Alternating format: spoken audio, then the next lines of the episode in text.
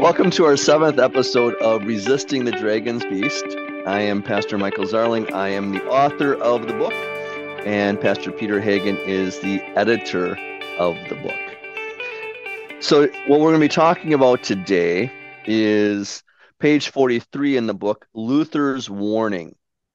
And before I get into uh, the introduction to that chapter, I'm going to give all of you the reasoning why this chapter is so important and the impetus for it. So back in you know 2020 in the fall when we were coming back to school because remember in 2020 most of our schools were closed down for the rest of the spring through the summer except being online. Then we came back in person in the fall there were mask mandates and so forth in most schools and you know i didn't do that and i resisted. And there was a called worker that uh, called me not lutheran for resisting. He got, became very red in his face and so forth. And i hadn't read luther's warning to my dear german people uh, but it was the impetus to study it because I had already been assigned to read and write a paper for pastors conference on the Magdeburg Confession.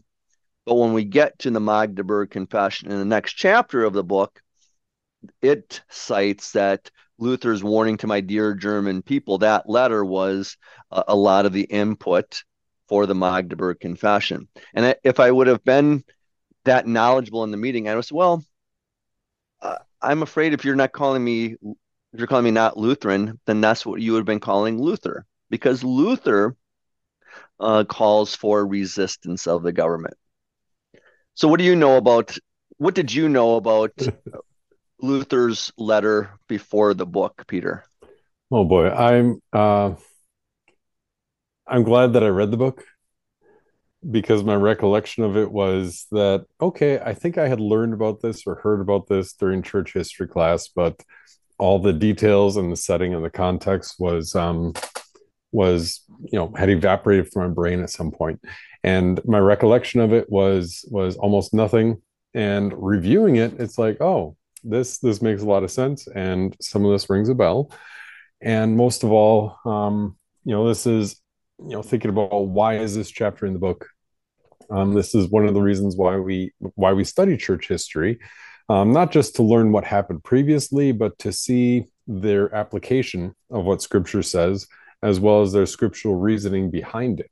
Um, and so the it was very insightful for me. Um, that and then the the Magdeburg Confession, I must have missed that day in class. Um, I know that we talked about it. okay.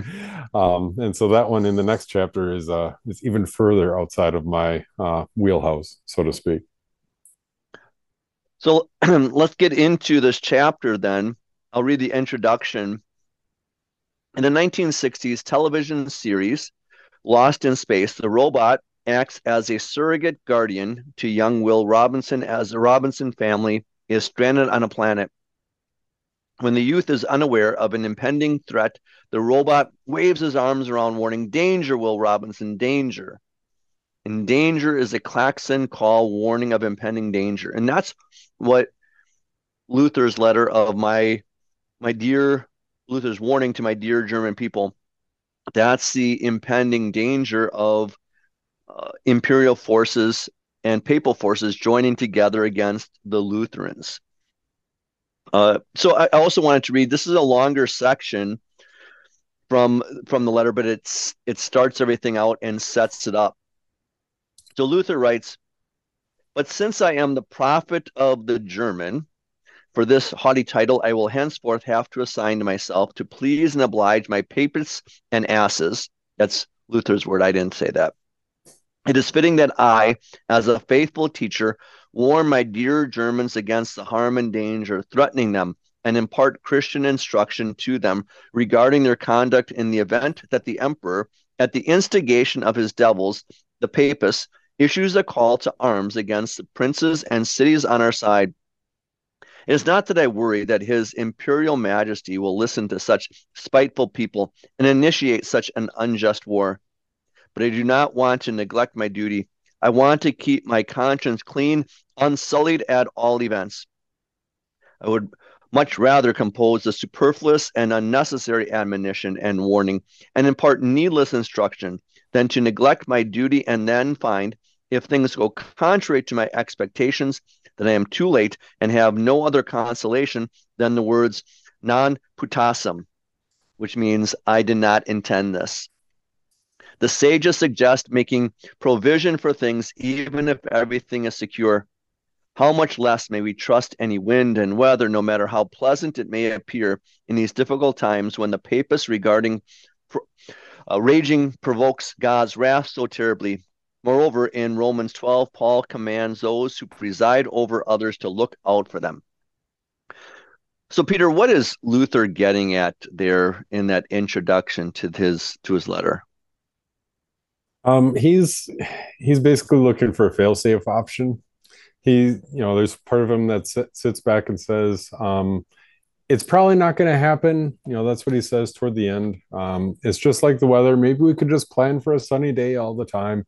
But in the event that the emperor does something and oversteps his responsibilities to God as the emperor of the German peoples, um, then Luther says that's what that's what prompted me to write this uh, this letter and this this diatribe, um, this statement, um, so that if there is an event where the emperor is um, is going to be harming us, then we're prepared and we all know how to respond. Yeah, he's really saying at the end of that portion I'd rather not write this, but it'd be better that I write it and warn everyone and not need it than to not write it and then say later on, oh, I did not intend this, and say, oh, shoot, I should have written that and warned you. So it's yeah. it's better to be prepared, and that's his point. It's better to be prepared and then not use it. It's the same way that we might be preppers and so forth. So my wife and I, you know, we have our our vegetable garden with like the eight vegetables that I will eat and the, the fruit trees that we have, our little orchard.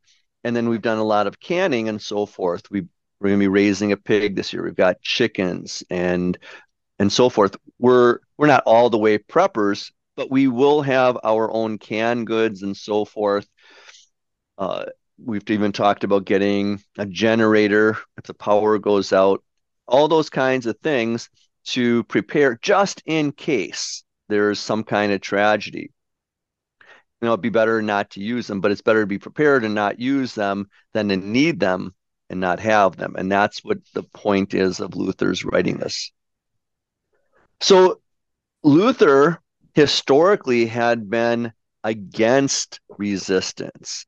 And with that was was the peasants revolt in 1525 before we started recording, I asked Peter how much he knew of the Peasants' Revolt. And basically, he and I know the same amount, which is that the peasants revolted. yeah.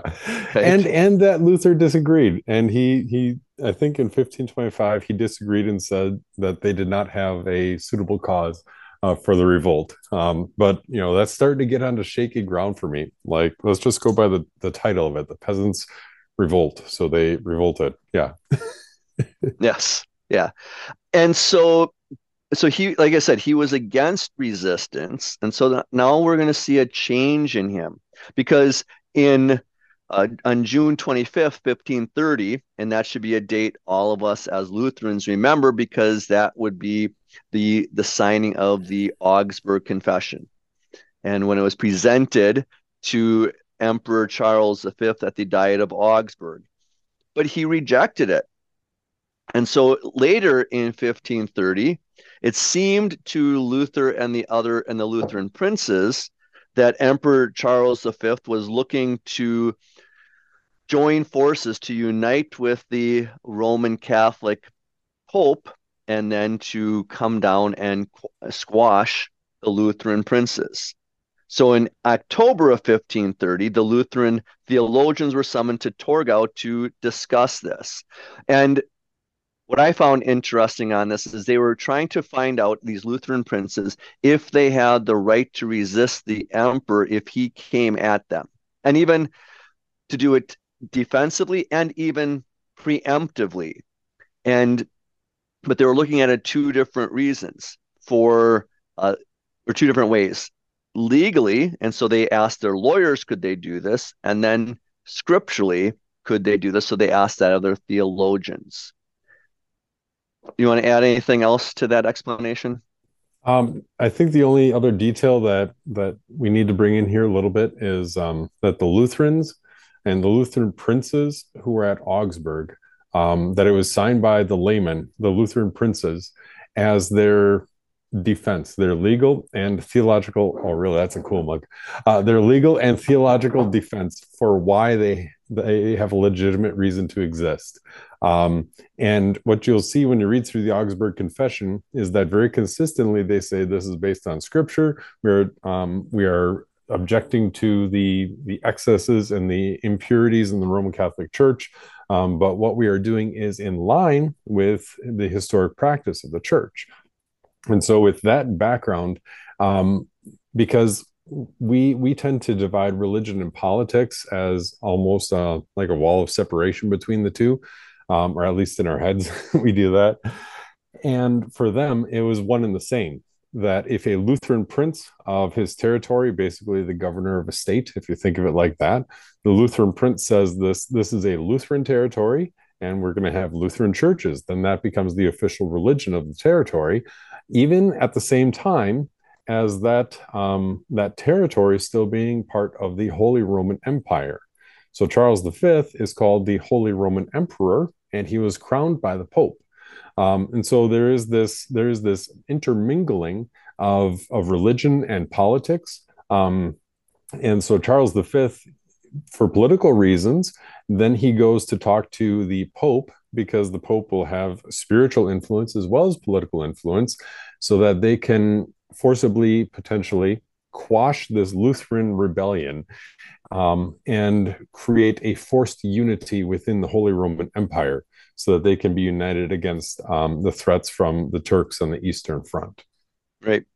And so the the lawyers find that it is legal for the Lutheran princes to resist the emperor uh, legally because of their their style of the constitution because the princes the seven princes were also called electors. And they're called electors for a reason because they elect the emperor. They choose who is going to be over them as uh, as that emperor. And what they talk about is if it would have been say in the time of a diocletian you know one of the the caesars of rome and then he was just you know just uh, you know like a a king a tyrant and it's a family thing and so forth then they may not have legally had the right to do so. That's what they say. They may not have. But because the electors elected the emperor now they have a reason to resist. And uh, it would be called the it would be called interposition so what interposition is is where an upper official is trampling upon the constitutional rights of those underneath them. And then a lower official, then a lower official steps in to protect the citizens. So, an example of this would be Frederick the Wise. So, with Frederick the Wise, uh, and I don't, I don't think Peter, I ever heard growing up when we studied how Luther, after the Diet of Worms, where he had made his famous speech after he was told to recant, and he said that I will not recant. Uh, here I stand, I can do no other. And then there's really a price on his head. And while he's heading back to Wittenberg, he's kidnapped. Well, he's kidnapped by his elector, by his prince, Frederick the Wise, and then taken to Wartburg Castle. That was active resistance of the emperor. Like I said, I don't think I've ever heard anyone say that was wrong and sinful on Frederick's part. And what the lawyers said, that's interposition. That Frederick said that there's uh, that what the emperor was doing and putting a bounty on Martin Luther, the monk, that uh, that was wrong, and so he was going to rescue him. Yeah, and I think that's that's a very good point. Um, it's kind of interesting to think of it like that, and what it gets to is um, actually related to our gospel lesson from this past Sunday about Jesus giving the keys uh, to his disciples. And and we talk, you know, in Matthew 16, we talk about carrying out church discipline. And whether it's Frederick the Wise kidnapping Martin Luther when Martin Luther has been declared an outlaw and there is a bounty on his head, or it is a church and a congregation today um, announcing to somebody that the that what that something is sinful and that they are forfeiting forgiveness through that act. Uh, what both cases are doing is saying that there is a, a higher moral code that goes beyond your opinion on this, um, where we we still have the ability in worldly affairs and in secular matters, in worldly matters, um, we still have some sense of um, personal freedom there. Uh, we're not talking about spiritual matters, but in in worldly affairs, we do have some matter of personal freedom, and um, and so it is possible that somebody who has been put in place by God, such as the emperor, um, will have will say and do something that is not only ignorant of what God has said, but also purposefully against um, what is God, what is true according to Scripture. Um, that's what the emperor was doing when he said that Martin Luther is declared a heretic and he is declared an outlaw. Um, he was saying, you know, basically, this is my opinion about Martin Luther. And he wanted to use his authority improperly um, to try to get Martin Luther. Frederick the Wise says, well, there is a higher moral responsibility mm-hmm. here that Frederick the Wise has still has that moral responsibility. He can't just say, you know, um, this is what I was ordered to do. The the Nuremberg defense. Um, that if Frederick the Wise wanted to completely obey his emperor, then he would have kidnapped Martin Luther and turned him in.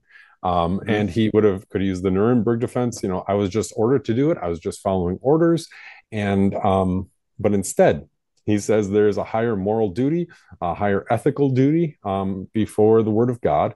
And he took it upon himself to disobey his immediate superior in the emperor because he knew of the higher law of God. And so, with that, that law of interposition, and we're going to look at that especially with the uh, the, the Magdeburg Confession in the next chapter. Uh, we can apply that to what's going on in our nation right now and in 2020. So I encourage all of you, if you're enjoying these podcasts, that you go and rent the movie The Sheriff, and you have to find it online. That there, this is something that I had not learned is the sheriff we remember like the sheriff of nottingham was a bad guy with robin hood and so forth but after that his his title and his job was changed from working for the king. Now he's working for the people. And so he now our sheriffs in america they're now voted by the people. And so with the covid restrictions in 2020 and why this is timely as peter and i are recording this at the end of august and we see that it's very likely there's going to be more COVID restrictions, mandates, lockdowns, and so so forth coming down uh, in the future to understand the role of, say, the sheriff, because we're going to be discussing, you know, what what are we going to do when these restrictions and mandates come down for our church and school? We're going to be proactive this time. Last time we had no idea, and so we were reactive, and most churches, I think, did not react very well. So that's why the whole purpose of the book is let's talk about these things ahead of time so we are prepared and we're all on the same page so we're all united. And one of the things that I'm planning on doing then is going and talking to our sheriff to say, all right, are we really going to be fined as a church if we stay open? I'll go talk to the the police chief and so forth because I know now in the past tense that I, I looked our sheriff up he was against the COVID restrictions. He would never have fined any church for being opened. And so that's that's that doctrine of interposition that even if a governor or a mayor tells the sheriff what to do, the sheriff doesn't listen to them, doesn't have to because he's not appointed by a sheriff or a mayor or by a governor or mayor. He is elected by the people. And so he listens to the people. And I think the you know when you talk about this idea of interposition, um, that's where a little bit of you know understanding of the language behind it can be helpful. um, because inter meaning between and position, or he's he's taken the place between the person and the the mandate or the the king or the emperor who is above them, and is that lesser magistrate who comes in between uh, the people and whatever edict has been you know declared, such as um, Emperor Charles V declaring Martin Luther an outlaw. That was where Frederick the Wise stuck himself in between, which is where his responsibility lay, um, between that unjust command and the victim of that unjust command. Interposition. Uh, there you go. Good explanation of the word. So that was legally they could do that, and then theologically, what they what the Lutheran theologians did is they went back to Romans 13, and there it, they saw that St. Paul, by inspiration of the Holy Spirit, does not say that we are to submit to a ruler. They, we are to submit to governing authorities, plural, that have been established by God. And that these authorities then they have to follow the own rules of the government otherwise they're the ones who are wrong and disobedient and i think that's something that we we got wrong uh, the last several years. We we were kind of in the mindset that whatever the government says, because they're they're above us as governing authorities established by God, we just have to listen to. We just have to do it. Uh, like you said, the Nuremberg defense. I just have to go along. I'm given orders. But what the Lutheran theologians were saying is no, the the governing authorities they have to follow the laws of the land too. They have to do what's moral and right for us to follow them because it's good and right. And uh, again, that's what I said before of they're not absolute monarchs. That uh, the emperor was not an absolute monarch. In the same way here in America, our president, when he and our governor or mayors, that's why they can't really make unilateral decisions. They can't keep creating executive orders, even though both presidents, uh, both Biden and Trump, did that an awful lot. The other presidents before them did it, but I don't know if anyone really noticed as much. Trump and Biden did it a lot. And I think conservative people were excited when Trump did it. And then they realized, oh, maybe this isn't such a good idea. When the first day of Biden's presidency, he just wrote an executive order to undo everything that Trump had ordered that's why you don't have executive orders. They they have to go through the Congress. Both both presidents of both parties didn't do that, and neither one was correct. Mm-hmm. And I think the the interesting thing about this chapter, uh, especially when we move from what does Scripture say to how has this been discussed and applied in the past, is we also notice the shift from you know looking at scripture to derive the applications to flip, flipping that around looking at how has this been applied and do we see the the scriptural ideas um, behind this? Um, and that's i think that's you know part of the benefit of church history and that's why all the details matter is that looking at history we can see very specific applications for why this is as it is um, but all those details matter. And so when we're talking about the Torgau, the Torgau Declaration, and then a little bit later on the Magdeburg Confession, um, we can make we can make a lot more of a direct connection to their applications and their ideas because um, the way that we have our election setup is actually very similar to Germany in the 16th century. But this would be a completely different discussion if we were living under a dictatorship or an absolute monarchy or something like that, um, where we could still look at the applications from the 16th century Germany, and then we'd have to say, okay, but where is the point of commonality and where are things a little bit different? Um, and that's why, you know, the question, you know, it, that this doesn't sound very Lutheran to to push back or resist on the basis of this when we should just you know jump when an authority says to jump um, the idea that you know that this isn't a Lutheran approach or idea was kind of laughable in the light of uh, Lutheran history. Yeah, exactly, and that's something you and I have discussed oftentimes on this podcast. It's a shame for us that we don't know our scriptures but we all know we don't know our scriptures very well. We don't know our scriptures, we also don't know history very well, uh, church history and history, and, and then civ- uh, civil laws and so forth. If we would know all of these things, we wouldn't follow so blindly as sheep, that we would go and be the watchdogs. But because, uh, and then because there's so many sheep, oftentimes the watchdogs are belittled and so forth and called conspiracy theorists. Uh, but if all of us knew all of this, we go, no, we're not going along with that. Then let's let's look at the Torgau Declaration. I've got two longer sections uh, that I want to read to you. I'll just read the first one. Uh, so this is uh, the Torgau Declaration was the theological position of the Lutherans that was issued in late of October of 1530. Uh, we are in receipt of a memorandum from which we learn that the doctors of law have come to an agreement on the question in what situations may one resist the government?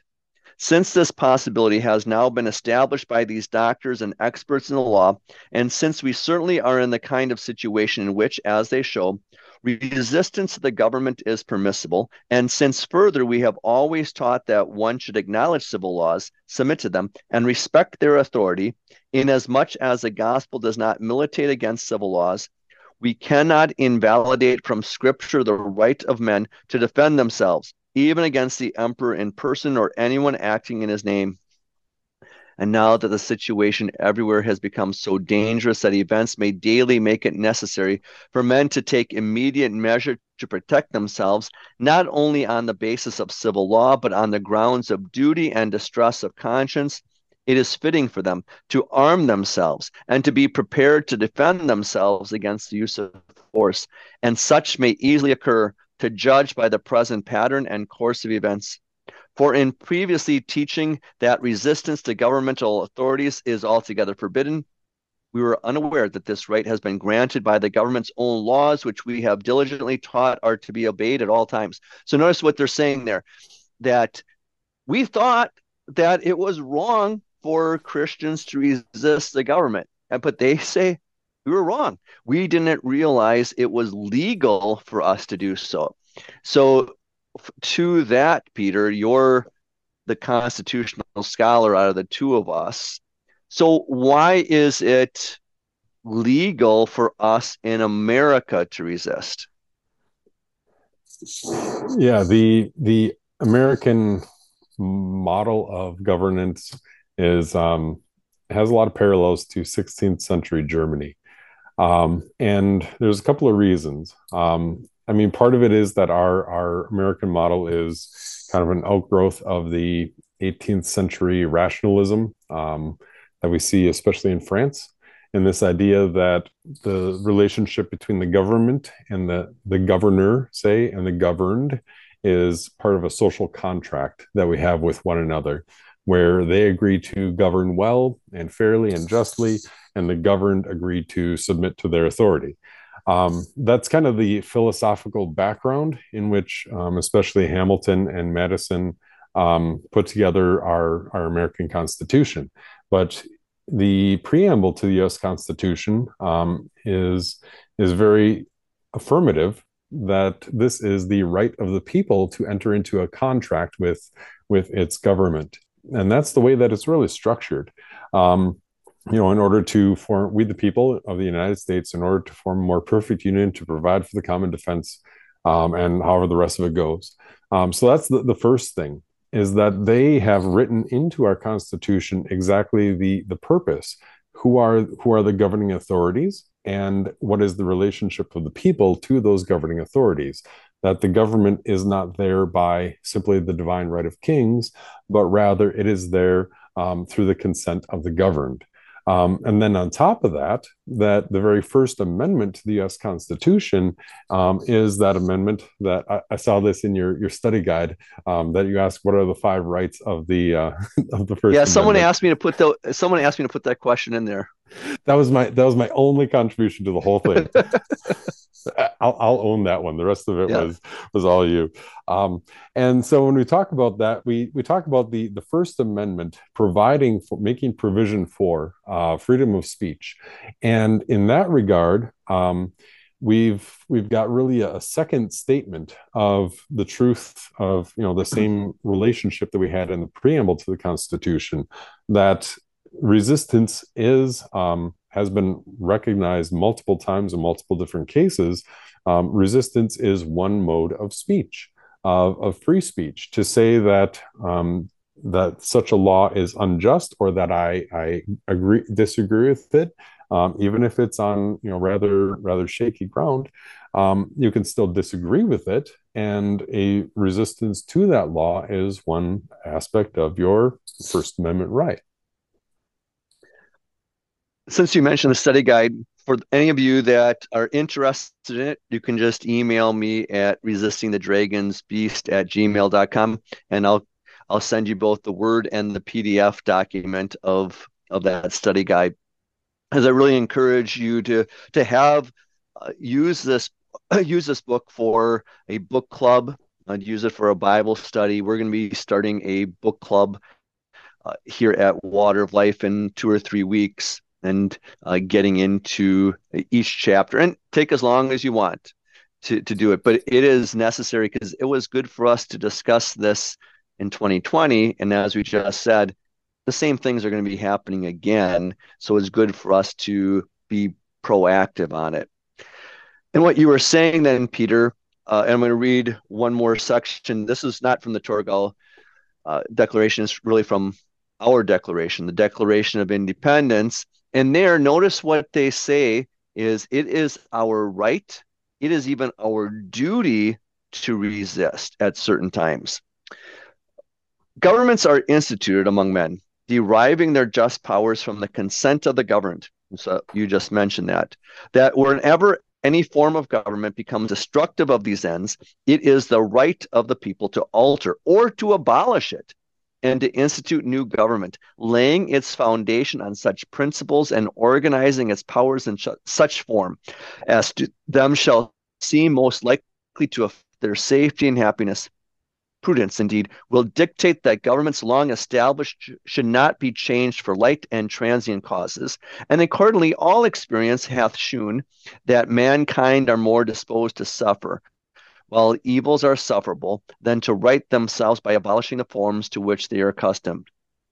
But when a long train of abuses and usurpations, uh, pursuing invariably the same object in vices, evinces a design to reduce them under absolute despotism, it is their right, it is their duty to throw off such a government and to provide new guards for their future security. So, what they're saying there is most of the time, we're going to suffer.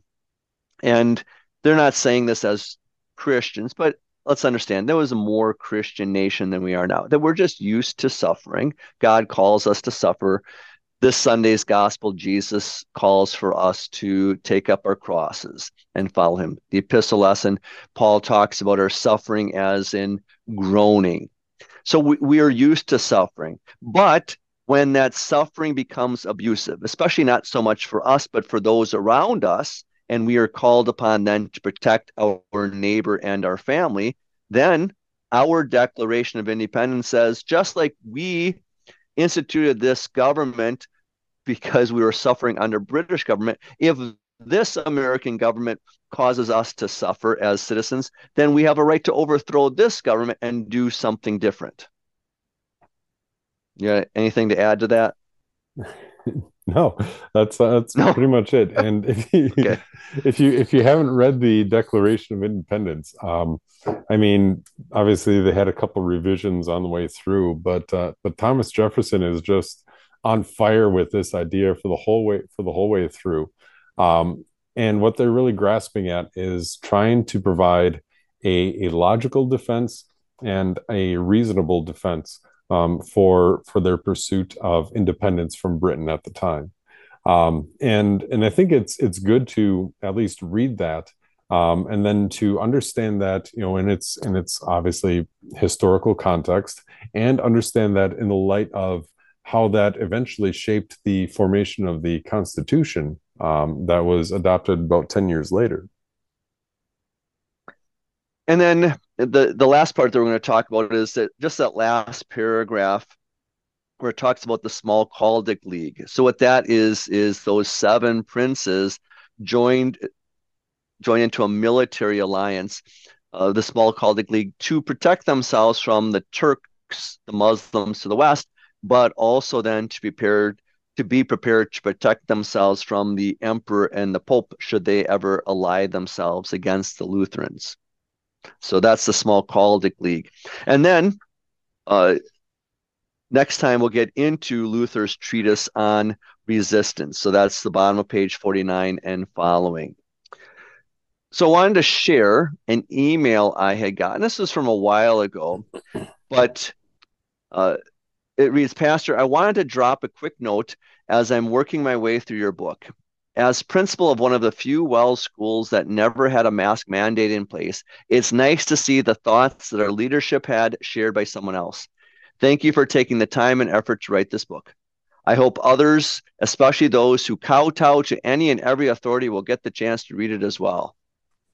So I think that's the first time I've had the word kowtowed in an email. in an email, yeah. But as I was talking with some of our parents about these ma- these mask mandates and so forth that may be coming upon our school, and we're going to be discussing this very soon, I encourage them then to read this book, but also read one of our Lutheran principals' letters that he had written for his school when the mask mandate mask mandate was enforced in Milwaukee. He just said, "We are not enforcing this.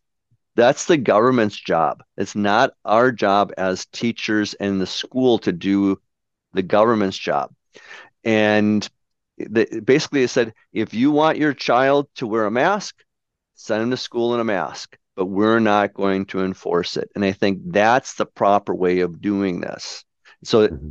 it, it, as we're going to be discussing this, hopefully, all of you who are listening to this are going to be discussing this in your churches and schools look for examples of those kinds of things in this book and elsewhere.